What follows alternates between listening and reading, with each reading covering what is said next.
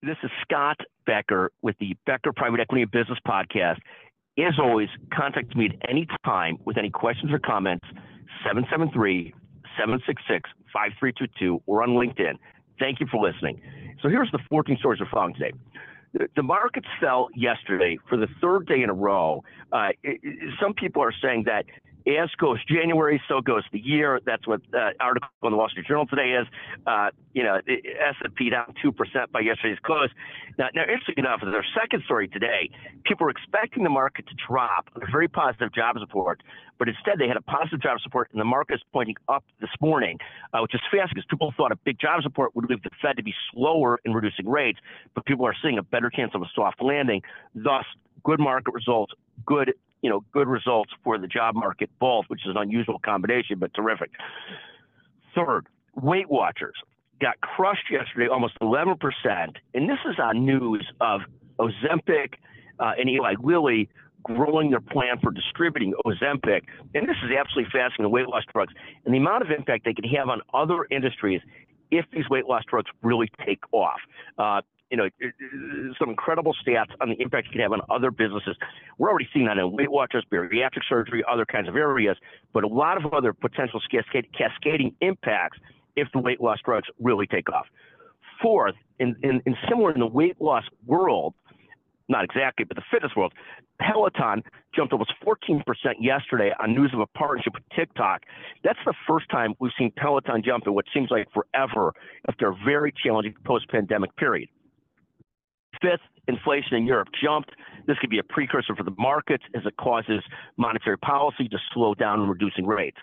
Sixth, again, as we said earlier, jobs data was due today. It came out a little bit better than expected, uh, but uh, surprisingly, the market so far responded to that very well, up a little bit, even though jobs data was up, which leads to the Fed, you know, good job support, which often leads the Fed to go slower on reducing rates, but here the market is responding positively.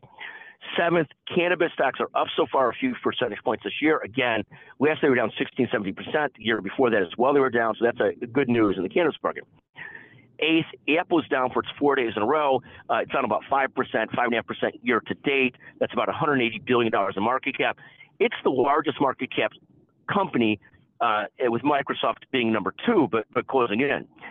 Ninth, Walgreens, after being down 7, 8, 9% yesterday, ended up down about 5.5% as people digested their news. You know, ultimately decent earnings and, and revenues, uh, even though some softness in their challenge or efforts to transition and transform the business. Uh, great new CEO. I think he'll be very successful. Um, know, Tim Wentworth. We'll see how that goes. Tenth, the Islamic State took blame for an attack on a really a procession in Iran that killed 80 to 90 people. Fascinating situation. The Red Sea also remains sort of a total mess, and that's rising, causing shipping costs to rise. We'll see how that all plays out. Uh, 11th, we're always seeing great topics for the Becker Private Equity and Business Podcast. Please always read a message or LinkedIn me or text me 773 766 5322 with any suggestions for topics and ideas for the Becker uh, Private Equity Podcast. 12, excited to get kicked off discussions with the CEO advisor board, I still get to run at Becker's Healthcare. I have a first meeting this week. Thank you, as always, to Abby Engel for her great leadership there.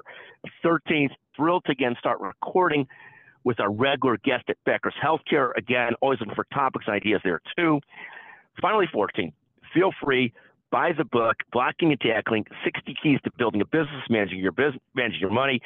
This first edition I did in a partnership, co-author with Gracelyn Keller, just a terrific uh, journalist and, and podcaster with us, just a fantastic person and leader, working on the second edition now. The um, that book's available on Amazon. It'll be available on Apple as well soon. Uh, it, you know, the second edition will be an improvement, but the first edition is a great, easy read. Thank you for listening.